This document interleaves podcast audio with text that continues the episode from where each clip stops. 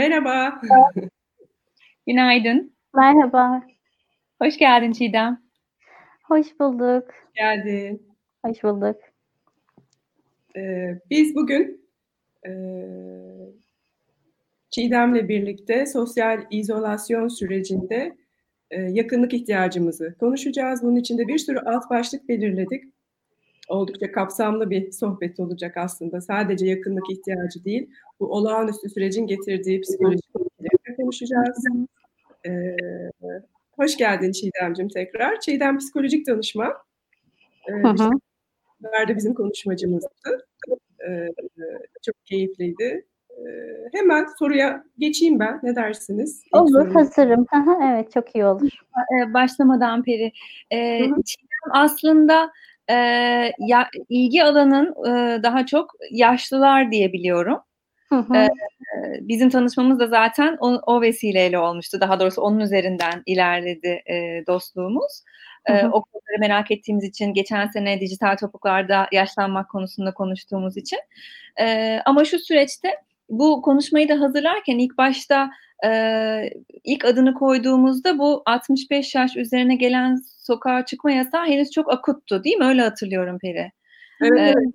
Ee, e, bu konuyu mutlaka konuşalım dedik. Sonra konuyu genişletelim dedik. 20 yaş altına da sokağa çıkma yasağı geldi. İşte bugün de zaten var. Yani dolayısıyla bir izolasyon halinde sürekli yaşadığımız için aslında hepimizin değişen bir yakın ihtiyacı var. Artan, azalan, bazen uzaklaşmak isteyen aynı evin içinde. Ee, bugün konuyu o şekilde e, geniş bir çapta ele almaya çalışacağız. Evet. evet, ben genelde yaşlılarla çalışıyorum. Doktora tezim e, yaşlı psikolojik danışmanlığı üzerine ama e, yaşlılarla olan deneyimimden daha fazla genç yetişkinlerle ve orta yetişkinlerle deneyimim var. E, yani zaten ilk öğretimde çalıştım psikolojik danışma olarak. Çocuklarla hep birlikteyim. Kendim de bir anneyim. O yüzden sanırım toplumun bütün kesimlerine bugün burada değinebiliriz diye düşünüyorum. Biz hemen e, bu online hayatlarımız konusuyla başlayalım istiyoruz aslında. Telefonlarımız e, sürekli elimizde. Hem haber alma ihtiyacımız var. Evet. E, hem de e, bir yandan da sosyalleşme aracımız. O sayede e, görüşemediğimiz, birlikte olamadığımız insanlarla bir araya gelebiliyoruz. E, fakat aynı zamanda ev içinde de e, küçük e, kendi komünitelerimiz var, ailemiz var. E, onlarla yakınlaşırken bir yandan da bu elektronik aletler sebebiyle uzaklaşıyoruz. Orada olma ihtiyacımız sebebiyle. Ee, bu konuda senin görüşlerin neler? Yani bu bir yandan e, ihtiyaçları giderirken evin içindeki yakınlaşma ihtiyacına nasıl bakmalı, nasıl bir denge kurmalı? Hı hı. E, aslında içinden geçtiğimiz süreç gerçekten çok biricik. Yani bundan önce de benzer deneyimleri insanoğlu yaşamış ama o zaman ellerinde cep telefonu yokmuş, sosyal medya yokmuş, e, herhangi bir haberleşme aracı bile yokmuş. Yani bu kadar ağır bir dönemden, bu kadar olağanüstü bir halden geçtiklerinde e, en son mesela İspanyol gribini hatırlıyoruz. 1918'de yaşanmış. İletişim aracı bile yok neredeyse o günlerde gerçekten bugün içinde bulunduğumuz hal çok biricik ve ilk kez bizim kuşağımız, bizler deneyimliyoruz. O yüzden bugün e, bunları anlamaya çalışırken işte nomofobi diye bir kavram var. Telefonu elden bırakamama, işte habersiz kalma kaygısı gibi bir kavram. E, nomofobi, no, nomofobia gibi. yani no mobile, no mobile phobia gibi onun birleşimi. E, cep telefonsuz kalma kaygısı. Hepimizde birazcık bu olmaya başladı. Aslında ihtiyacımız şu, haberdar olmak istiyoruz. Çünkü bedenimiz çok kaygılı. E, kaygı ne demek? Geleceğe ilişkin belirsizlikten rahatsız oluyoruz. Bu belirsizliği ortadan kaldırmak için de ilk ihtiyacımız haber almak oluyor. O yüzden de sürekli bu belirsizliği ortadan kaldırmak için haber alabileceğimiz kaynaklara yöneliyoruz. E, ilk kaynağımız da tabii ki hemen elimizin altında cep telefonları ve sosyal medya en hızlı ulaşabileceğimiz yere yöneliyoruz. Ama evdeki herkes buna yöneldiği zaman, e, cep telefonlarına yöneldiği zaman e, asıl ihtiyacımız olan e, yani biz bir yandan şunu istiyoruz. Hani aidiyet ve sevgi ihtiyacımızdan bahsediyor ya Maslow ihtiyaçlar hiyerarşisinde işte fizyolojik ihtiyaçları karşıladık, güvenliği karşıladık. Sonra aidiyet ve sevgide genelde burada bir sıkıntıda yaşıyoruz. E, bu sefer aidiyet ve sevgi ihtiyacımızı kaybetmeyle karşı karşıya kalıyoruz. Böyle iki uçta gidip gelebileceğimiz bir yer. E, ben biraz da şöyle hissediyorum. Bedenimizin içinde yani o kaygının içinde o kadar kaybolduk ki hepimiz sanki böyle bir hapishanenin içinde kaldık bedenimizin içinde ve dışarıyla irtibat kuramayacakmışız gibi oluyoruz zaman zaman. O hapishanenin demirleri aslında gerçek değil. Bunu zihnimizde kuruyoruz. Onu değiştirmek, zihin, zihindeki şemaları değiştirmek, dili değiştirmek, bilişi değiştirmek ve gerçekten e, oraya varmak, hedef koymak ve gitmek lazım. O da nasıl oluyor? Ben mesela şunu hissediyorum bir de özellikle e, bu bilgisayarın başında çalışanlar için ben mesela her gün neredeyse online eğitim veriyorum. Sonra işte öğrencilerim mesaj atıyor onlara dönüyorum. Bunun başından kalkamayacak hale geliyorum ve e, o, o, o döngünün içine girince çıkmak çok zor oluyor ve şöyle yapıyorum. Çiğdem evet şu an burada kalmak istiyorsun, işlerini bitirmek istiyorsun ama ne olursa olsun şu anda bırakacaksın. Hmm. Bırak. Ve gerçekten bırak ve oradan çık Çıktıkta çıkmak çok zor. Yani çıkana kadar geçen süreç çok zor. Ama çıktıktan sonra ailemle vakit geçirmeye başladığımda işte çocuklarıma zaman ayırdığımda oh be diyorum nefes alıyorum. Yani oradan çıktıktan sonrası çok kolay ve rahatlatıcı. Oradan çıkmak lazım. Evet. Elif'im ben mi devam edeyim sen devam Evet sen devam edebilirsin Ee, şimdi kendi deneyimlerimden de yola çıkarak ve etrafımda görüştüğüm insanların da söylediği ve sosyal medyada da aslında sıkça duyduğumuz bir gün çok iyi hissederken bir gün çok kötü hissetmek. Bir sabah uyandığımda kendimi çok yorgun, hiçbir şey yapamayacak, hatta daha yaşlanmış hissederken ertesi gün kalktığımda bugün işte yok işleri halledeceğim, her şey yoluna girecek, bu bir süreç geçecek ve gerçekten de o günün iyi geçtiği bir gün yaşıyorum. Ee, bu duygusal inip çıkışlar, dalgalanmalar sanıyorum bu olağanüstü sürecin getirdiği doğal bir süreç. Ee, bunu içinde yaşarken kabul etmek ve ona göre davranmak çok kolay değil. Bu iniş çıkışlarda e, senin önerilerin neler? Kaygı, korku geldiği zaman, endişe geldiği zaman, o yorgunluk geldiği zaman neler yapabiliriz? Bu e, kriz serisinden bahsedebilir misin Çiğdem belki burada? Yanlış hatırlamıyorsam sen paylaşmıştın sanki. Evet. E, böyle e, bir eğri. Kübler-Ross'un e, kriz eğrisi diyoruz biz ona. Eğrisi diyoruz. E, aslında bizim her zaman yani ben pedere okumaya başladığımdan itibaren birinci sınıftan itibaren gördüğüm o krizin aşamalarını e, bizim bu yaşadığımız olağanüstü süreci uyarlamış e, Umut hmm. Hoca. E, orada şok re, şoktan başlıyor süreç. Sonra reddetmeye gidiyor. Daha sonra öfkelenme, depresyon, deneme ve e, karar alma ve dahil olma diye böyle bu içinden geçtiğimiz süreci bir eğri gibi, inişleri çıkışları olan bir eğri gibi tanımlamış. İlk duyduğumuzda işte Aralık ayında Çin'de başladığını duyduğumuzda şok olduk insanlar ölüyormuş. Hatta belki bilmiyorum gördünüz mü bazı videolar var işte yolun ortasında pat diye düşüyordu insanlar falan. Hani doğru olmayan videolarmış şimdi düşünüyorum. Ama şok geçirdiğimi hakikaten hatırlıyorum. Yani Black Mirror izliyormuşum gibi hissetmiştim Hı-hı. onları gördüğümde. Daha sonra reddetmeye başladım. Ya çok uzaktı orası buraya gelmez. E, o, bu, o, o buraya gelene kadar bir yolu bulunur zaten gibi böyle bir süreçten geçtik. Daha sonra öfkelenmeye başladık. Ya her şeyde benim kuşağımı mı buluyor? Özellikle ergenler, işte üniversite öğrencilerinden bunu çok duyuyorum. Ya tam mezun olacağım, benim kuşağımı buldum. Ben de şöyle diyorum öğrencilerle bazen gülüşüyoruz. Ben ilk kez bu sene çok yoğun bir şekilde ders vermeye başladım. 20 saat dersim var. Daha öncesinde araştırma görevlisi olduğum için böyle bir yüküm yoktu. İlk kez ders vermeye başladığım yılda böyle bir şey oldu. Ben de çok üzgünüm. Ya hepimizin çok biricik hikayesine denk gelmiş oluyor ve biraz öfke duyuyoruz.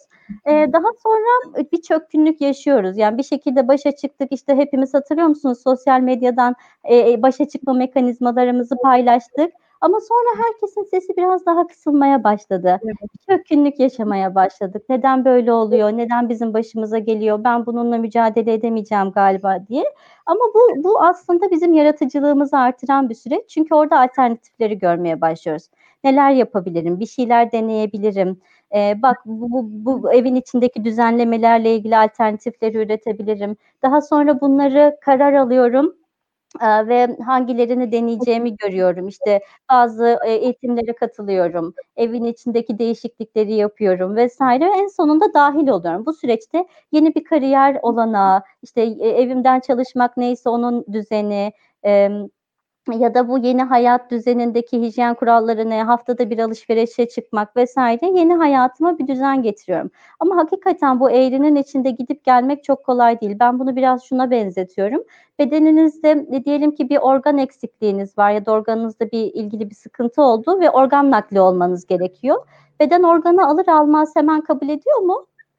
Tedavi asıl neredeyse orada başlıyor değil mi? Bir sürü müdahale ediyorlar, antibiyotikler kullanıyorlar, dokuda büyüsün diye e, doktorlar bir sürü müdahale ediyorlar. Biz tam olarak buna benzeyen bir şey yaşıyoruz. O, ruhumuza, psikolojimize o kadar yabancı bir şeyle karşı karşıyayız ki bu kadar kolay kabul etmemiz mümkün değil. Bunu beklemeyelim lütfen. Çünkü zaten bu kadar kabul ediyor olsaydık sorun olurdu.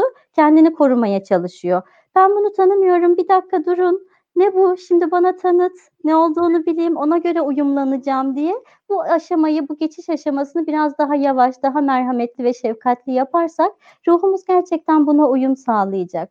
Bu aşamayı biraz e, geçiş aşamasını yumuşak yapmak lazım. E, neler yapabiliriz diye oraya geçeyim hani daha net somut adımlar. Aslında kendime nasıl destek olabilirim? Bizim aklımızdaki soru buydu. Kendime nasıl destek olabilirim?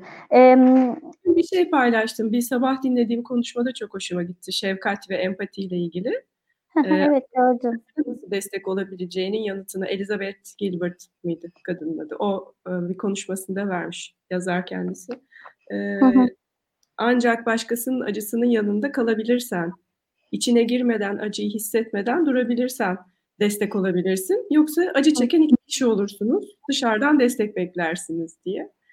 Ee, işte kendine de destek belki şefkatle ala- alakalı olabilir mi? Başkasına da destek yine bu şefkatle alakalı olabilir mi? Bunu da böyle parantez açıp söylemek istedim. Evet ben de ona katıldım yani şu anda e, özellikle ben hani hatırlıyor musunuz dijital topuklarda pozitif psikoloji birazcık aklımızı çeliyor dikkat edelim dengede kalalım deyip duruyordum. Evet. Bugün pozitif psiko- psikolojiye övgüler yağdırmaya geldim. çünkü e, çünkü zaten olabildiğince olumsuz duyguların içindeyiz. Yani dengede olmak için birazcık oraya ağırlık vermemiz lazım. Yine benim hedefim denge. Ama zaten olumsuz o kadar çok çekiyor ki bizi içine e, o, o, o dengeyi sunmak için pozitif psikolojiye bakmam lazım. Evet empati belki şu an biraz daha kenara koyulup daha nötr olduğu için merhamete ve şefkate yönelmem daha doğru olabilir. Ben aynısını mindfulness için de düşünüyorum bugünlerde. Çünkü mindful, mindful olmak sadece olumlu duygularda beni derinleştirmiyor. Olumsuz duygularda da epey derinleştiriyor. Bunun biraz farkında olmam lazım. Biz böyle bir deneysel çalışma yapmıştık. İşte empati düzeyleri yükseliyor, işte kendi bağlantıları düzeliyor ama stresleri de artıyor. Çünkü mindfulness çalışmıştık orada deneysel çalışmada. Evet literatürde e, zaten böyle oluyor evet diyordu bize. Biz bunu bekleyerek çalışıyorduk. Hmm. Daha sonra gerekli tedbirlerimizi aldık. E, bu süreçte mindfulness'ı bol bol yaparken de çok dikkatli olmamız lazım. Evet bu olumsuz duyguları daha derinden hissedeceğiz. O zaman dediğim gibi işte o bilişe dönelim, şemalara dönelim. Bir kere bence bu e, zihnimizde bu sürece verdiğimiz anlamı bir anlama bir bakmamız lazım. Bunu bir, ben mesela sosyal izolasyon demekten de birazcık imtina ediyorum. Gönüllü inziva ya da çile çekme. Bu benim gerçekten modern çilem. Ay, Tercih güzel. etmedim belki ama çile çekiyorum ve gerçekten olgunlaşarak çıkacağımı düşünüyorum buradan. Ee, belki itikaf diyebilirim buna. Ya bu benim ibadetim. Hakikaten isyan etmeden, sürece uyum sağlayarak itikaf ediyorum, ibadet ediyorum. Çile çekiyorum. Biraz bu zihindeki şemayı değiştirerek e, buraya bakarsak belki kolaylaşacak işler. Sonra ben e, notlarımı şöyle aldım. Beden, beden, beden muhakkak bedenime bakacağım. Yani bedenim ne oluyor? Çünkü şu anda bilişsel olarak tıkanmış olabilirim. E, donma haline gitmiş olabilirim. Çünkü tehlike arz eden bir durumla karşı karşıyayım ve bilişim durmuş olabilir. E, o ilk bağlantıyı kurmak için önce bedenime bakmam lazım. Burada Bedenim... bir şey sorabilir miyim? Aslında bizim hareketimiz çok azaldı. Yani evden çıkamadığımız evet. için. Aktif hayatımız, e, işte oradan oraya koşturan toplantılar, işler. Doğru. Ee, birdenbire e, günlük adımını hiç atamayan evde oturan insanlar olduk. Hı hı. E, büyük bir fark var fizyolojik ihtiyaçlarımızda. Karşılayamıyoruz. Bu evet. psikolojimizi nasıl etkiliyor? Evet. Evet. Beden ve ruh birbirinden hiç ayrılmayan çok bütün bir kavram. Maalesef psikoloji bunu biraz geç e, e, psikoloji bunu biraz geç fark etmeye başladı. Son günlerde oldukça çok konuşuyoruz. En temelde en somut olarak baktığımızda kan dolaşımımızla ilgili, kanın taşıdığı oksijenle ilgili bir bağlantı var. Biz ne kadar kan dolaşımımızı yavaşlatırsak bedenimizin hücreleri o kadar az yenileniyor. Bu yenilenme bizim psikolojimize de ruh sağlığımıza da e, etki ediyor. Bu ne demek? Yani ben az hareket edersem kanımdaki oksijen ya da işte nefesimi daha ne e, burada alırsam daha derin bir nefes almazsam kanımdaki doygu, oksijene doygunluk oranı azalıyor, dolaşımım yavaşlıyor. Bu, bu benim ruh sağlığıma da etki ediyor. Daha küt oluyorum, daha katı oluyorum. Daha esnekliğimi kaybetmeye başlıyorum. O yüzden de daha hareket etmek bu yüzden önemli. Bir de şu ben şimdi kaynakları da tekrar şöyle bir gözden geçirirken şu kavramla karşılaştım. Emotional fitness denen bir kavram var. Yani sadece hareket etmek de değil bunun e, çaresi. Hareket ederim ama hala zihnimden ne olacak, işte nereye gidiyor bu dünya vesaire gibi şeyler geçiyorsa da hani bu şey gibi haberleri izlerken yemek yemeyin diyoruz ya onun gibi. E, hareket ederken de e, farkında olmak, bedenime şefkat göstermek, merhamet göstermek, işte o nefesimi e, oksijen doygunluğuna oluşacak şekilde almak, e, bu bedenle bağlantı içindeyken hareket etmek de çok önemli. Sadece hareket etmek için hareket etmiyoruz. Yani dikkati evet. getirmek. Evet, dikkati bedene getireceğiz. Peki hangi şeyleri yapabiliriz? Mesela bence kültürden de çok kopmamak lazım. Ee, yogada yoga muhakkak yapabiliriz yani. Bence hani bilmiyorum Peri senin sürecin nasıl yapabiliyor musun? Sıklığın değişti mi? Yapabiliyorsun. Ben, evet evet çok yapıyorum. Yani onu hiç bırakmıyorum. Yoksa e, işte biraz önce söylediğim hareket eksikliğim iyice hani çok beni çok kötü etkileyecek farkındayım. Yoga sayesinde Doğru. biraz daha işte bedene getirebiliyorum dikkatimi. Kaygıları, evet. endişeleri hissediyorum. Hı hı. Düşünüyorum. Çok iyi. Ben de yani Peri'den, e, Peri'den öğrendiklerimi öğretmenimden. Benim de. E, gündelik olmasa bile yani bir de şeyi e, hakikaten sindirdim ben. Hani bütün akışı yapmasan bile işte baş aşağı durmak, kollarını sarkıtmak. Hatta Hı. çocuklara da ben bunu söyle, söylüyorum ve bu hafta sonu bir pratik yaptıracağım. Bu ders aralarında e, evet. Hiç olmazsa aşağı bakan köpek olsun, e, aşağı doğru sağlanmak olsun. Yani böyle bir e, baş aşağı olma halini e, şey yapsınlar istiyorum. O e, 40 dakika sonunda gelen 20 dakikalarda mutlaka e, bunu tecrübe etsinler diye. Yaptığım günle yapmadığım günün arasında yani neredeyse siyahla beyaz kadar fark var. Gerçekten çok fark ediyorum. Kadar değil mi? Evet. Sabah başladığımda, sabah uyandığımda e, böyle yoga ile başlayıp oradan spora dönüştürdüğüm bir rutin e, oluyor bazen eğer iyi hissediyorsam. Onu tamamlayacak olursam gerçekten çok fark ediyor. E, en azından belli bir saate kadarki sabrım. Çok şeye. Hep söylediğim evet. şey var derslerde size de söylemişimdir. E, yogaya en vakit bulamadığın zaman aslında en çok ihtiyacın olan zaman. Gerçekten öyle evet. İlgilenmediğin zaman bedenin aslında en çok ihtiyacı olan zaman. Ne kadar zor gelse de kendini işte 3 dakikada 5 dakikada olsa birkaç şeyin içine sokmak bedenini e, sonraki zamanının niteliğini çok değiştiriyor. Ve ben e, bir şey önermek istiyorum. Çok online e, şu anda ders var, app'ler var, kaynaklar var yoga ile ilgili. Başlangıç seviyesini herkes deneyebilir. E, onlara da şans verin. Yani e, evet bir e, hocanın eşliğinde yapmak, öğretmenin eşliğinde yapmak elbette daha e, yardımcı olur. Bir alan tutuluyor orada size. Fakat bu olağanüstü süreçte e, bu online eğitimlerden, e, işte app'lerden faydalanabilirsiniz demek istiyorum izleyenlere. Hı hı. Ee, bizim kültür, kül, e, bizim kültürümüzde çok spor yok biliyorsunuz. Yani bizim biz başarılı yaşlanmaya çalışırken ben hep şey okuyordum. Birincisi en önemlisi spor ve egzersiz. Ama bizim kültürde öyle bir şey yok. Yani soruyorum yaşlara soruyorum hiçbir şey çıkmıyor. Yok çünkü. Ben şunu öneriyorum hani belki spor yapmakla ilgili yeni alışkanlık kazanmak şu anda biraz zor olabilir. O zaman şuna bakabilirim. Biz sokakta çok oynadık. Çocukken sokakta çok oynadık. Yani evet spor yapmadık ama çok hareketliydik. Ve biz hep şunu söylüyoruz, meslek seçiminde de bunu söylüyoruz. Çocukken neden zevk alıyorsan senin gerçekten ruhun ona uygundur. Çocukken yaptığınız sporlara, oyunlara bir bakın. Onu evde yapabilir misiniz? Küçük küçük oynayabilir misiniz?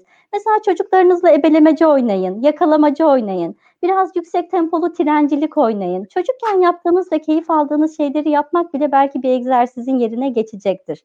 Hani belki yeni bir spor alışkanlığı oluşturamıyorum ama çocuk oyunlarını biraz eve uyarlayabilirim. E, bence namaz kılmak da hani yoga, pilates, namaz kılmak gene bedenle farkındalığımı kurarak ama hani o işte rekatı bitirmek için bitirmek değil de hani o hakikaten onun içinde derinleşerek onu yapmak da e, bedenle bağlantımı kuracak, egzersiz yerine gelecek geçecek şeylerden. Benim çok keyif aldığım, çocuklarla yapmaktan keyif aldığım bir şey de şu. E, çok keyifli böyle eğlenceli, hızlı müzikler açıyoruz ve zıplayarak dans ediyoruz evin içinde. Böyle 30 dakika falan kanter içinde kalana kadar dans ediyoruz. Bu da bu da yapılabilir. Bu da egzersiz yerine geçebilir. Hem çocuklarla bağlantı kurmuş olursunuz hem bedeninizle bağlantı kurmuş olursunuz. Bir taşla iki kuş olur. Ee, ben, bir de nefesi çok çalışmak lazım. Şimdi bugünlerde özellikle hani çocuklarda çocuklarla baş başa kalmış işte e, anneler ya da işte tek başına çocuğuna bakan babalar vesaire varsa yetişkinle iletişim kurma ihtiyaçları biraz daha fazla olabilir. O yüzden de böyle nefesim içimde kalmış gibi hissediyor olabilirim. Bahara çare şarkı söylemek, camı açıp şöyle bir derin nefes almak ya da camdan dışarıya doğru ha diye böyle bir sesimin çıkmasını sağlamak. Yani o nefesin çıkışını biraz sağlamak, o katılaşmayı azaltmak, esnekliği artırmak için önemli olabilir. Ay Biz çok güzel. çocuklara bağırıyoruz dermiş. Değil mi işte? Çünkü nefes tıkanınca çıkmak isteyecek bir yerden zaten. Şaka yapıyorum tabii ki bağırıyor. Gerçekten bağırıyor da olabiliriz de. olabilir yani. Bu süreçte o da normal. Dün Twitter'da gördüm, takip ettiğim bir yabancı anneydi. Bir de o da çok enteresan değil mi? Nasıl da dünyanın her yerinde aynı e, şeyler yaşanıyor. Kesinlikle, kesinlikle. Yani, e, tabii ki e, sistemin getirdiği sınıfsal farklılıklar e, maalesef var. E, bunu daha önce de konuşmuştuk. Daha önceki sohbetimizde işte bunun getirdiği e, suçluluk duygusu da var bir yandan. Hı hı. Ama bir yandan da yani hani gelişmiş ülkeler dediğimiz ülkelerdeki insanların da tıpatıp aynı sıkıntıları şu an yaşıyor olması çok acayip. Mesela bir tane anne şey yazmıştı. E, iyi gün kötü gün yok.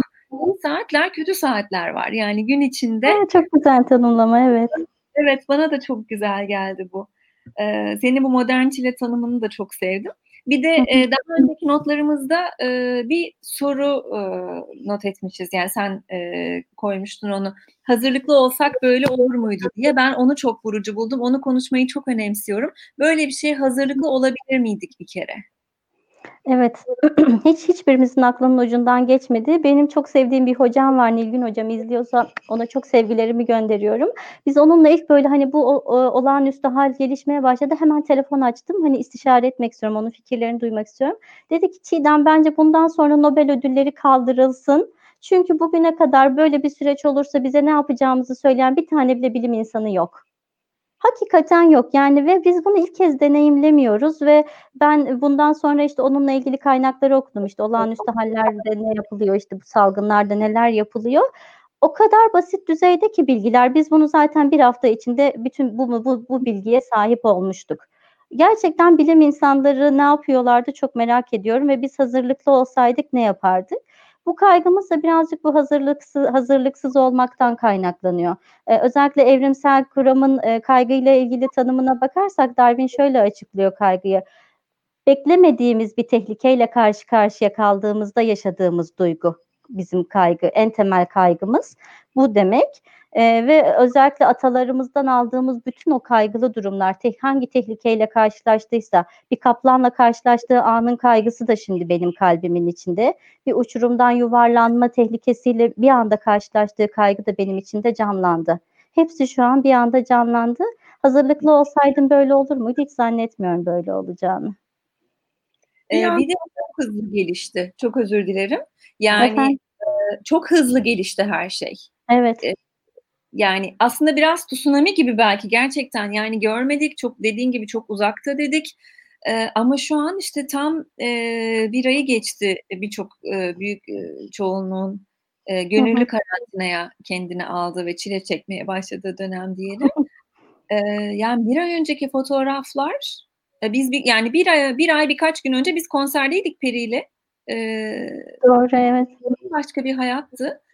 E, ve şimdi geleceğe dönük e, projeksiyonların hepsi afaki şu an. Kimse bir şey söyleyemiyor.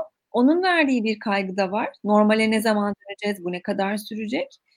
E, dolayısıyla herhalde şu an en önemli şey dediğin gibi bu kaygının içinde kalma pratiğimizi geliştirmek.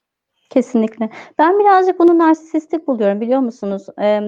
Ee, çok acı bir şey yaşıyoruz ve hep şunu soruyoruz. Bunu ne, bu niye başımıza geldi? Ne olacak şimdi? Niye o kadar acısız hayatlarımız vardı ki, o kadar steril hayatlarımız vardı ki.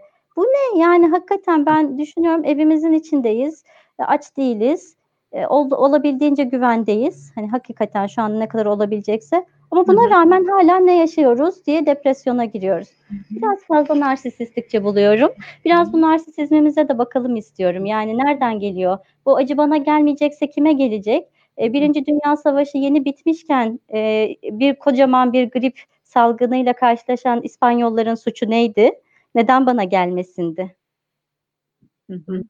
Biraz böyle bakmak gerekiyor galiba. Ben... Yaşamın anlamı neymiş diye e, soruyorsun. Ben ikinci kez Peri'nin sözünü kesiyorum.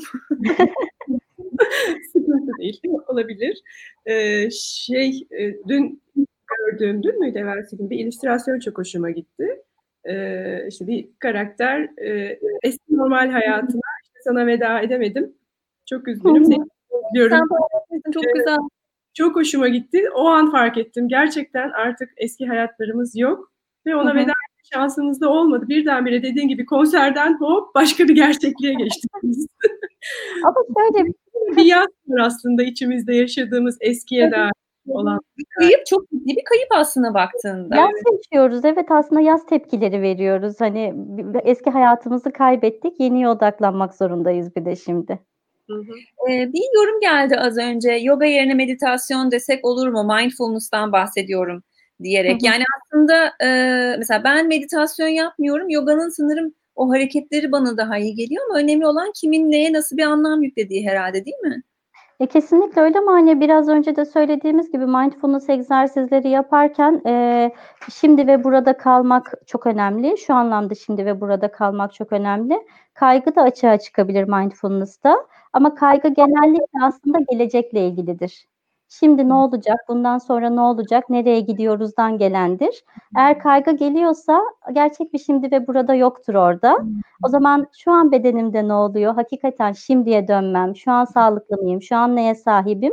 Ee, de, daha derinlemesine bir tefekkür içinde olmaya dikkat etmekte fayda var. Ben de yorumda bulunabilir miyim?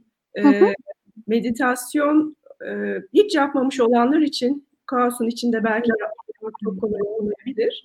Ee, özellikle yönlendirmeli sesli meditasyonlar e, yardımcı olabilir. Ben ilk meditasyona başlarken onlarla başlamıştım çeşitli konularda. Ee, yine çok güzel app'ler var faydalanabilecek. Ee, o kullanılabilir. Onun dışında söylediğin e, yerine değil hiçbir şey ama destek olabilir bunlar birbirlerine. Yoga yaptıktan sonra meditasyona e, oturmak daha kolay olabilir. Çünkü bedenine dikkatini dikkat topluyor. evet. Bedenini hareket ettirmiş oluyorsun. Ondan sonra şimdi ve burada hissetmek kolaylaşabilir. Ee, benim kendi deneyimim, naçizane önerim. Önce yoga yapıp ondan sonra meditasyona oturmak, yapmak. Ee, şu anda ilk defa yapanlar için kolaylaştırıcı olabilir. O söylediğin yönlendirilmiş meditasyonlar da çok önemli. Hani çünkü e, daha nötr e, bir yere götürmeyen hani sadece farkındalık sağlayan meditasyon yerine olumluya odaklayanlar işte e, motive edici meditasyon yönergeleri vesaire oluyor. Belki bugünlerde onlar da biraz daha özellikle yeni başlayanlar için daha iyi olabilir. Uykuyla ilgili sıkıntısı olanlar için uyuyamayan. Kesinlikle evet. evet. uyumak belki iyi gelebilir. Hı hı. Onun dışında ben terapi konusuna değinmek istiyorum. Elif senin bir başka sormak istediğin ondan önce. peki. Ee, şimdi aslında online terapi konusunu konuşmak istiyoruz biz bu sohbetimizde. Ee, ama online terapiye geçmeden kısaca bize terapi neden gerekiyor? Anlatabilir misin? ben 4 yıldır yaklaşık alıyorum terapi, terapistim var e, ve çok faydasını görüyorum. Geçen gün daha doğrusu arada karşılaştığım e, sohbetler e, şu şekilde olabiliyor. Benim ihtiyacım yok terapiye. Ben zaten iyi hissediyorum. Hmm. E, gitmemiş insanların genelde yorumları bu şekilde oluyor. Ben burada şöyle bir bakış açım var. E, çok iyi hissediyor olabilirsin ama hayatında belki de e, hiç sormadığın soruları birinin sana sorması e, değiştirebilir bakış açını. Hı hı. Böyle bir şey. Çünkü Peki sen... bu değişime niye ihtiyaç duyuyorum? Hı hı değişmek zorunda mıyım? Aslında terapinin ya da psikolojik yardımların hepsinin genel amacı bizim potansiyelimizi en üst düzeyde kullanmamız için varlar. Yani e, neden ben yani iyi hissediyorum, niye gitmeyeyim ki? Ama hakikaten ben potansiyelimi açığa çıkarabiliyor muyum? Kendimi gerçekleştirebiliyor muyum? Gerçekten ben var olduğum çiğdem miyim? Yoksa birileri beni böyle şekillendirdi, bir heykel yaptı da ben onu mu temsil ediyorum şu anda? O temsili mi oynuyorum yoksa gerçek miyim? var olduğum halimle ne kadar e, içinde bulunabilirim toplumu biraz keşfetmek için, kendimi tanımak için ve potansiyelimi en üst düzeye taşımak için terapiye ihtiyacım var. Genellikle biz bir yerde tıkandığımız zaman yani potansiyelimizi gerçekleştirme yolundayken tıkandığımız zaman terapiye gitmemiz gerektiğini zannediyoruz. Halbuki o tıkanma gelmeden daha akıştayken gitsek tıkanmayı hiç yaşamayacağız ve daha hızlıca kendi daha iyi bize iyi, iyi gelecek potansiyelimizi ortaya koyabileceğimiz bir noktaya zaten tıkanmayı hiç yaşamadan da varabileceğiz. Bence terapi herkes için gerekli. Kendini e, şöyle olabilir kendini tanıma yolunda e, çok e, çaba sarf ediyor olabilirsiniz. Kitaplar okuyabiliyor okuyor olabilirsiniz. Meditasyon, mindfulness çalışmaları yapıyor olabilirsiniz. Ama Peri'nin söylediği gibi gerçekten o sorular çok kıymetli. Zaten bak, baktığınız noktayı görebiliyorsa görüyorsanız e, görüyorsunuz zaten sorun yok ama zaten o size bakmadığınız noktalardaki soruları ve pencereleri gösteren bir süreç terapi. O pencerelerden baktığımda ne oluyor? Ben bu pencereden hayata bakıyorum ama o karşıdan bana baktığında ne görüyor? Olduğum yer doğru mu? Doğru konumda mıyım e, koyduğum amaçlar doğrultusunda? O bana bir ayna işlevi görüyor. O aynadan bakmak çok keyifli. Biraz yorucu ama çok keyifli ve çok doyurucu sonucu. Evet. Ee, yine gelen bir soru üzerinden ilerlemek istiyorum ben. Ee, veliler çok stresli oluyoruz. Çocuklara karşı sabırlı olamayabiliyoruz. Biraz e, bilgi alabilir miyiz e, demiş bir izleyici. Ondan önce e, yine kendi aramızdaki e, konuşurken not ettiğimiz bir şeydi. E, bu aynı yani bu kadar yakın olup aslında bir yandan da e, uzak olabilmek. Geçen geçen akşam e, çocukları yatırırken işte bir tanesini öptüm. E, şey dedi bana, aa çok uzun zamandır öpüşmemiştik gibi bir şey söyledi. E, herhalde belki iki, belki üç gündür yani öpmemiş bile olabilirim çocuğu. Ben de hep onu düşünüyorum. Yani aslında sürekli bu kadar yakın aynı yatakta eğer yatağını paylaştığım birisi varsa e, yattığım birileri de var ama acaba birbirimize ne kadar dokunuyoruz bu aralar? Hı hı. yani sadece sevgilimiz anlamında söylemiyorum. Çocuklarımıza da işte e, ebeveynlerimize de birbirimize sevdiklerimize e, bir yandan bu kadar yakın olup bir yandan da aslında duygusal olarak uzak düşebildiğimiz e, günlerden de geçiyoruz. Orada bir kandırmaca da var çünkü birlikte olmanın verdiği bir kandırmaca sanki. Evet. Ya zaman geçiriyoruz ama ne kadar nitelikli zaman geçiriyoruz? Gerçekten dikkatimizi ona veriyor muyuz? O anda orada bütün ruhumuzla ve bedenimizle orada oluyor muyuz? Evet. O bizi kandırıyor dediğin gibi. Sanki daha temel ihtiyaçları karşılama üzerinden yani e, yemeği evet. çocuklarla özellikle yemek yedirelim, işte e, okula hazırlayalım, e, dersleri edelim, banyosunu yaptıralım bu kadar uzun süre e, yoğun bir şekilde birlikte olduktan sonra e işte bugün nasıl geçti, bugün seni en çok mutlu eden şey neydi e, diye sormak çok aklımıza da gelmeyebiliyor. Bir de zaten bütün süreci de beraber yaşamış olduğumuz için evet. E, etmeyebiliyoruz. evet, onlar ne düşünüyorlar bir de çok merak ediyorum. Ben kendime çocuklarla ilgili e, kendi yolumu çizerken şunu hep hatırlatıyorum. Bu süreç bittikten sonra ya da çocuğum e, işte 15 yaşına geldikten sonra bu süreçle ilgili aklında hangi sahnelerin kalmasını istiyorum? Bu soruyu ben kendime gerçekten çok soruyorum. Bunu dün akşam kendi Instagram hikayemde paylaştıktan sonra kız kardeşim bana mesaj attı. Depremden sonra e, çıktığımız şeyin uzun bir piknik olduğunu zannettiğimiz gibi değil mi abla yazmış. Hmm. Bu bende o kadar o kadar önemli ki ben e, 1999 Kocaeli depremini Darıca'da yaşadım. Gölcük'ün tam karşı kıyısında. E, fay hattı sadece Gölcük'e biraz daha yakındı. Çok ciddi biçimde e, travmatik bir deneyimdi benim için. E, ama çok şükür ki babamın e, Kartepe'de e, bir dağda bir evi, evimiz vardı. Babam orada bir ev yaptırmıştı bize birkaç sene evvel. Ve pılımızı pırtımızı topladık. Depremin olduğu sabah oradaki evimize attık kendimize. Daha orta bire gidiyordum. E, 11 yaşlarında vesaire 11'den bir 12 yaşında 13 yaşındaydım. Ve hakikaten kız kardeşim söyleyince evet orası bana uzun bir piknik gibi gelmişti. Kocaeli depreminden kaçmıştım. Bir sürü yıkılan evin arasından geçerek dağa çıkmıştım. Ama o bende bende uyandırdığı his uzun bir piknik hissi. Gerçekten çocuklarımıza hangi hissi bırakacağız? O anda ne yapıyoruz? Onun farkında olmak ve bu soruyu sık sık sormakta fayda var. Ama bunu yapmak için ilk önce kendimize e, o maskeyi takmamız lazım. Eğer gerçekten maskemiz yoksa, nefesimiz tıkanmışsa zaten benim çocuğuma da faydam yoktur. Hakikaten e, o anda çocuğumun bir şeye çok ihtiyacı var, bir şey talep ediyor ve gerçekten gücüm yoksa onu bak şu anda sana zarar vermek istemiyorum, çok öfkeleniyorum çünkü hiç yerim yok. Lütfen biraz bana izin ver deyip işte gerekirse babasına göndermek ya da çizgi film açmak artık evet. neyse.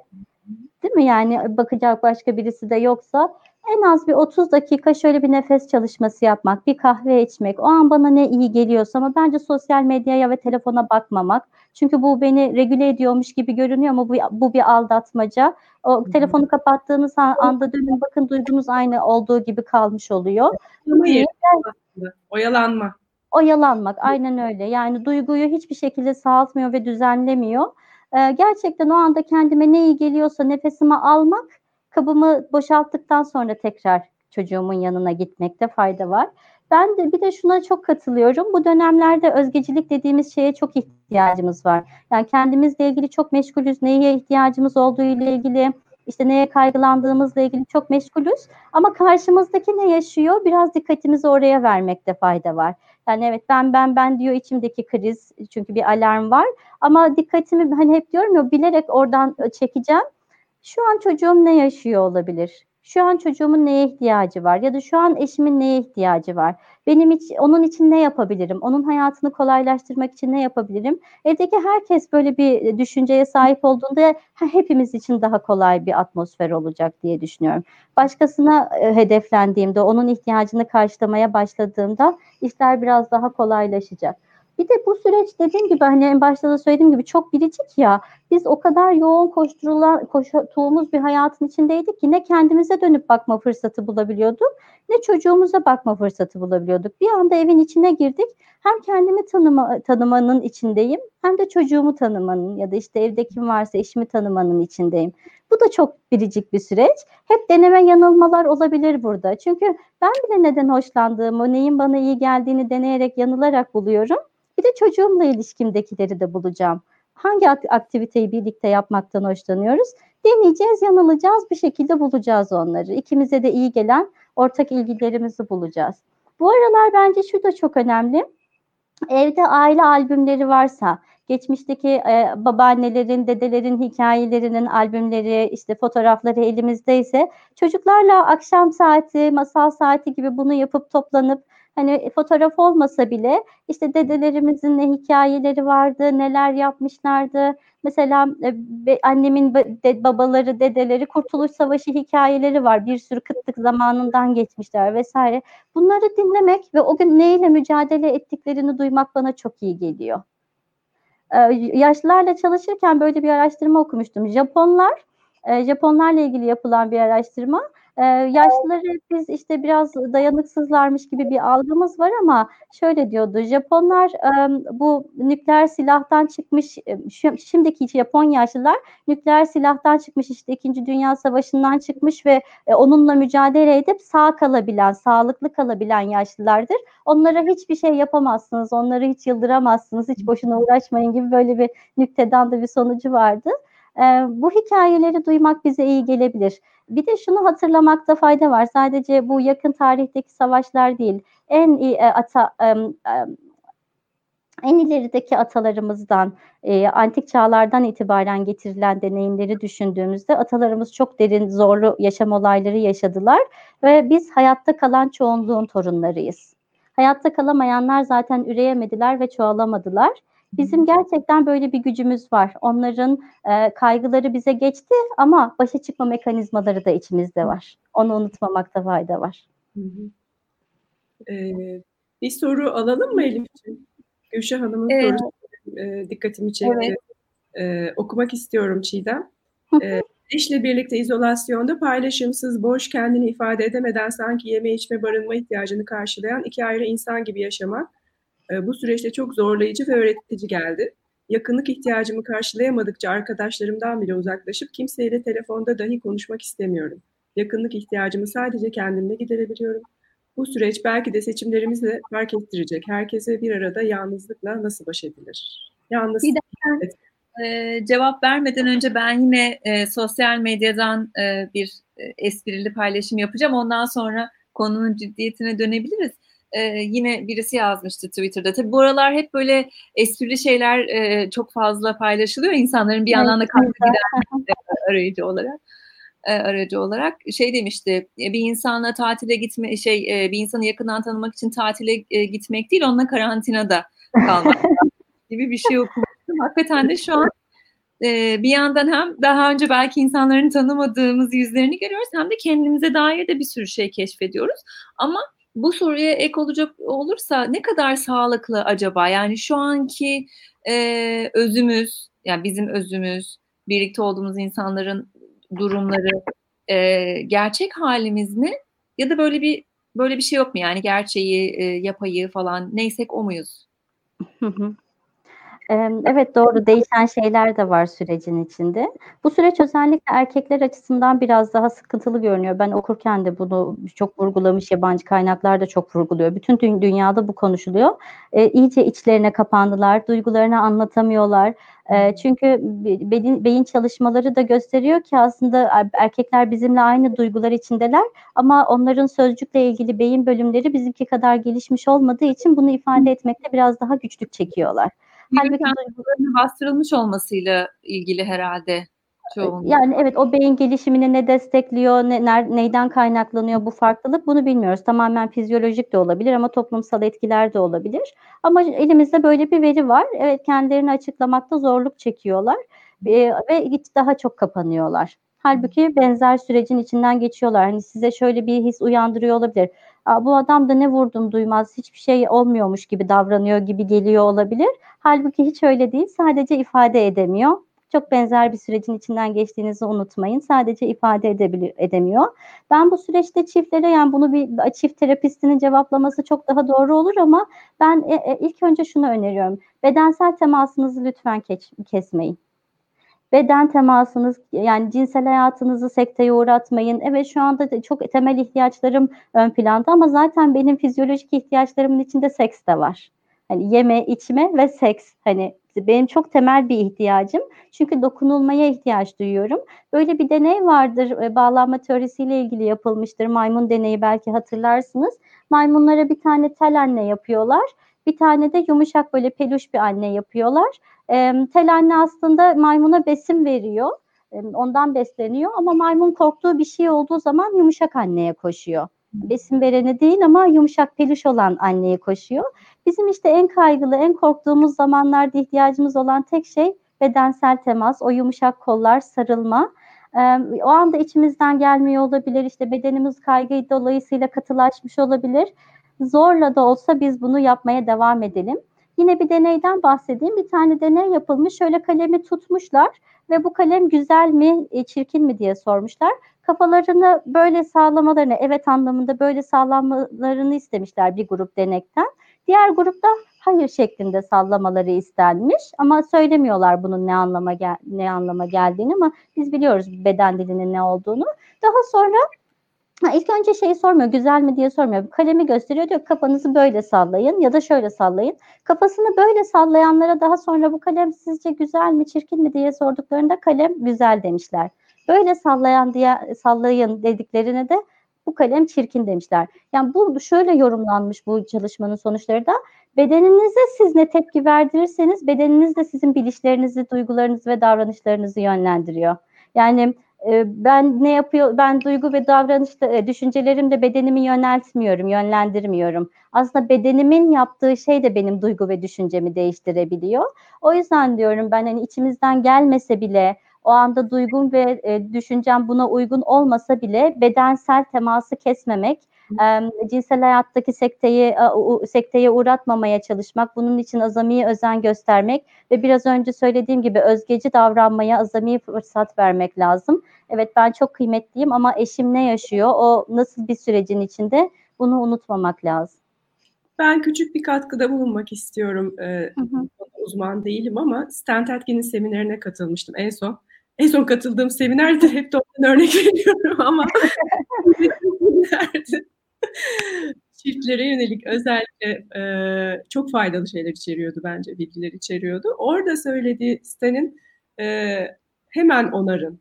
Yani aranızda evet. geçtiği zaman e, bunu sonra konuşalım diye bırakmayın. E, çünkü aslında her onarmadığınız şey hemen anıya dönüşüyor. Özellikle bu zor süreçte daha hızlı anıya ve derin anıya dönüşüyor. Çünkü kriz içindeyiz e, ve bunları unutmayacağız. O yüzden e, yaşadığınız şeyi hemen dediğin gibi fiziksel temasla. Şu anda sana çok öfkeliyim ama sarılacağım diyerek Kesinlikle. Yani kızsanız da öfkelenseniz de önce bir sarılın. Ondan sonra da oturup onarın. Ee, ee, belki bu yalnızlık hissine daha e, geçişi e, ileri iten, öteleyen bir şey olabilir. E, ben bu süreçte bir de şuna değinmek istiyorum. Biraz bağlantılı bence. E, biz çok olağan dışı bir sürecin içinden geçiyoruz e, ve evlerimizde çalışmaya devam ediyoruz. Ben biraz bu kapitalist sistemin saldırganlığından şikayetçiyim. evlerimize döndük, bambaşka bir hayat düzeni kurmaya çalışıyoruz ama şirketlerimiz bizden hala 8 saat çalışma bekliyor. Bunu gerçekten çok saldırgan ve insanlık dışı buluyorum. Yani şirketlerin insan kaynaklarına buradan çağrım olsun.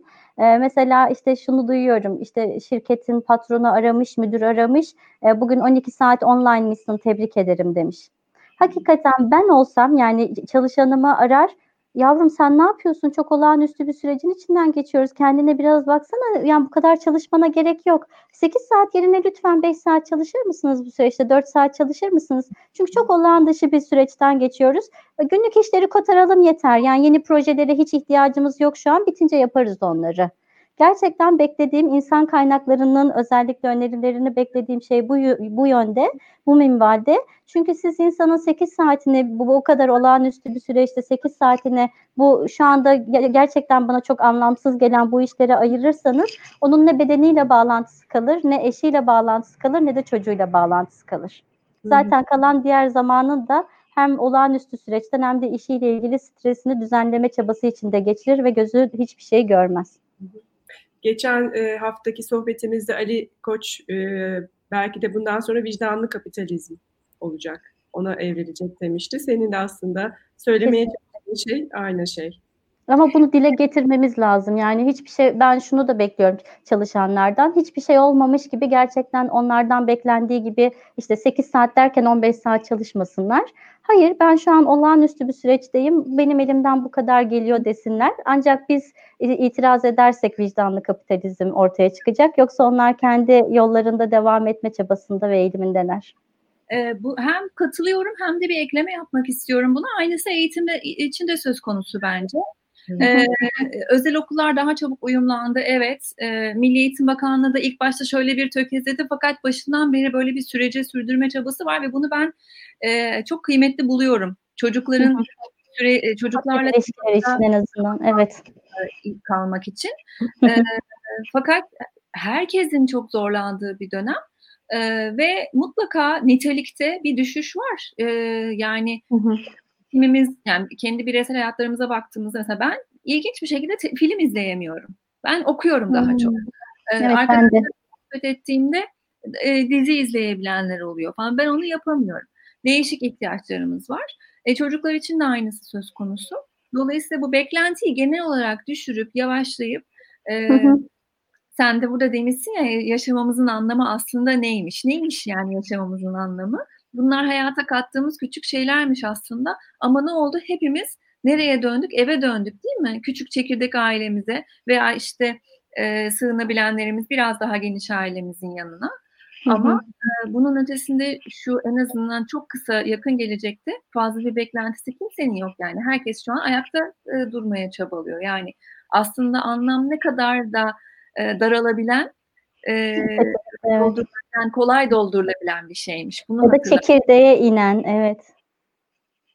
Evet. Bir de ben bir yandan da şunu da hani yanlış anlaşılmasını istemem. Rutinlerimizi de bir anda bozma bir anda bozmak da çok iyi değil aslında. Hani o eğitim sistemini bir anda ortadan kaldırmak, hani tamamen bu olağanüstü hale odaklanmak ya da işte işteki sorumluluklarımızı sıfıra indirmek değil. Hı hı. Ama hakikaten bugünkü ihtiyacımız ne bu olağanüstü süreçte ne yaşıyoruz? Onu iyi analiz edip ikisini dengede götürmekte e, niyetimiz olmalı. Evet yani tamamen boşa çıkmak değil. E, üretken hissetmeye, verimli hissetmeye devam etmek. Ama belki o, o onların tanımlarını e, biraz daha vicdanlı bir şekilde yapmaya başlamak. Yani evet. kendimize öncelikle. Şimdi yavaş yavaş süremizin sonuna geliyoruz. Benim aklımda bir online terapi konusu var Elif. Senin de aklında kalan bir soru varsa onu da sorup ondan sonra kapatalım dersiniz. Ben online terapiyi herkes alabilir mi? Herkese uygun mu şu süreçte? Nasıl görüyorsun, nasıl yaklaşıyorsun onu sormak istiyorum sana.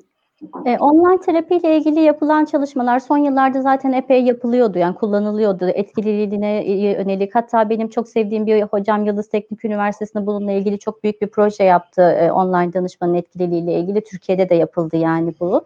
E, ve e, yapılan çalışmalar online terapi ile bire, yüz yüze terapinin e, belli başlı çalışma alanlarında çok da farklılığı olmadığını, ikisinin de etkili olabileceğini gösteriyor. E, sadece bazı alanlarda e, görüş e, ayrılıkları var. Yani bu da etkili değildir dediğimiz bir konu değil ama görüş ayrılıkları olan e, alanlar var. Nerelerde çalışmamamız gerekiyor ile ilgili.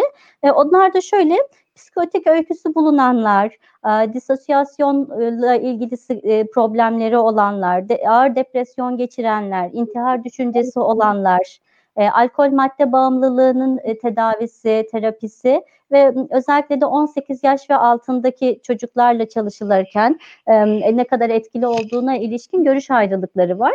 E, bu, bu, bu konular dışında zaten bunlar hani toplumdaki e, biz normallik eğrisini düşündüğümüzde çok yoğun bir yer kaplayan bir kitle değil. Çoğunluğa şu anda online terapi uygundur. Online terapi almakta hiç çekinmeyiniz. E, yine biz e, alışkın olduğumuz bir e, e, gidişin dışında bir e, yola saptığımız için başta bir rahatsızlık hissedebiliriz. Bu bize biraz garip gelebilir. E, ama deneyimleyen, e, ben de bir, onu yapan bir psikolojik danışman olarak ve danışan koltuğundakilerden de duyduklarımla ilk başlarda evet biraz yabancılık çekiyorlar ama e, özellikle ikinci ve üçüncü seanstan sonra şöyle diyorlar. E, evimde ve koltuğumda bu sürece girmiş olmak bana daha iyi hissettiriyor. Çünkü işte bilgisayarın kapağını kapatıyorum, alıyorum yazımı yazıyorum. Oturuyorum biraz daha ağlıyorum, biraz daha tefekkür ediyorum. E, ama psikolojik danışma merkezindeyken böyle bir şansım yok. Hemen çıkıp gitmem gerekiyor. o bana biraz garip geliyordu danışanken. Yani biraz önce dünyanın dibine gitmişim. Şimdi sokakta böyle yürüyorum falan çok garip bir histi. E, evdeyken biraz onun avantajı da olabiliyor. Onu da kullanabiliriz. Çok doğru. Bu şey gibi e, ben benim yoga deneyimim Peri'nin dersleriyle oldu. İşte o e, şeyden sonra yani aktif yoga seansından sonra hani bir Peri de çok uzun tutuyor o Shavasana e, şeysini. Orada mesela ne kadar güzel tam böyle uyku, uy, uyumaya başlıyorum. Uykunun en derin yerine geçiyorum. Ders bitiyor mesela. Ee, bu da onun gibi bir şey. O yüzden hani evde yapmak e, o açıdan aslında keyifli. Çünkü istediğin kadar uzun tutabiliyorsun. Hatta ben onu sormuştum. Hatırlıyor musun Peri sana? Peki yani evdeyken hani uyuyakalırsak ne olacak diye sen de uyumaya devam edeceksiniz demiş. evet, avantajı çok güzel bence de. Dolayısıyla e, öyle bir şeysi var evde olmanın e, gerçekten değişik bir keşif süreci. Yani evet. terapi almamışlar online terapiyle de başlayabilirler. Değil mi Çiğdem? Kesinlikle. Hiç hiç yani gözleri korkmasın. Çok keyifli ve çok faydalı olacağını e, temin edebilirim. Yani tabii ki iyi bir yetkili uzmandan aldıkları doğrultuda. Ben şeyi sormak istiyorum Elif soruna geçmeden. E, diğer konuğumuzun adı ne acaba? Turuncu konuğumuz. Sonuncu konuğumuz Balkız. Balkız çok tatlıydı. Balkız da bize eşlik etti bugün. Teşekkür ederim. Benim eklemek istediğim bir soru yok. Ben sorularımı not etmiştim. Onları sordum. Senin e, eksik kaldığını düşündüğün bir yer oldu mu Çiğdem? E, ben bir şey eklemek istiyorum bir birkaç dakikamız daha varken. E, bu süreçte bizi en çok güçlendirecek e, duygumuz kavram umut. Umudumuzu hiç kaybetmememiz lazım. Sanki bu olağanüstü hal bir dahaki ay bitecekmiş gibi hayaller kurmaya lütfen devam edelim. Ben öyle yapıyorum. Hayal kurmasak bile bir hedef planımız olsun. Mesela gün içinde kalktığınızda sabah ne yapacağınızı planlayarak muhakkak başlayın. Böyle saat planı belki biraz hani onu uyamazsak bizi rahatsız edebilir ama gün içindeki planımız belli olsun. Akşam onu gözden geçirin, tiklerinizi atın. Mesela ben bir ay sonranın hayalini şöyle kuruyorum. Derslerim bitmiş olacak ve biraz daha rahatlayacağım. Ee, bir, bir iki hafta hiçbir şey yapmamayı düşünüyorum. Mesela böyle bir hayalim var. Ee, eğer bir, bir ay sonra bu süreç sonlanırsa hemen koşup tatile gitmek istiyorum falan. Böyle hani mesela üç ay sonra biterse ne olur? Bitmezse üç ay sonra ben bir sürü makaleyi dergiye yollamış olacağım. Ee, böyle A planım ve B planlarım hep hazır. Bu umudu hep içimizde saklayalım ve unutmayalım 1918'de e, bundan önceki e, salgını yaşamışız ve o kadar az teknolojik imkana rağmen bir buçuk iki yıl içinde tamamlanmış bu bütün salgın süreçleri. Ben umutluyum biraz daha kısa sürede aşacakmışız gibi görünüyor. Bu bitecek, geçecek. Ebrar evet. gibi söylüyorum. Demin şeyi söyledin ben onu not etmeyi unuttum onu tekrar etmeni istiyorum. Bence kapanış olarak da güzel. Yani evet geçmişimizde içimizde e, kaygılar korkular var bize devredilir ama baş etme mekanizması da var demiştin. Onu tekrar edebilir misin? Evet, hep bunu konuşuyoruz. Atalarımızdan kalan kaygılarımız uyandı, ilkel yanımız canlandı. E, bu kaygılar içimizde var ama biz e, o kaygılarla, o zorluklarla, tehditlerle başa çıkmış ataların torunlarıyız. Başa çıkamayanlar zaten hayatlarını kaybetti. Kalanlar da çok az sayıdalardı ve daha az ürediler. Biz çoğunluğun torunlarıyız, çoğunluğuz. Başa çıkma me- e, mekanizmaları bizim bedenimizde ve ruhumuzda saklı. Bununla başa çıkabileceğiz. Çok çok teşekkürler. Gözlerim doldu benim. çok teşekkürler Çiğdem. Ben de şeyi not aldım şimdi cebime. Hayal kırıklığı yaşamamak için hayal kurmaktan vazgeçmemeli. Kesinlikle. Kesinlikle. Hayal Alternatifler oluşturabiliriz. Evet. Çok teşekkürler katıldığın için. İzleyenlere, Kale ekibine, Kale grubuna çok teşekkür ederiz. Ee, gelecek görüşmek üzere. Görüşmek üzere. olacağız. İnşallah. Hoşçakalın. Hoşçakalın.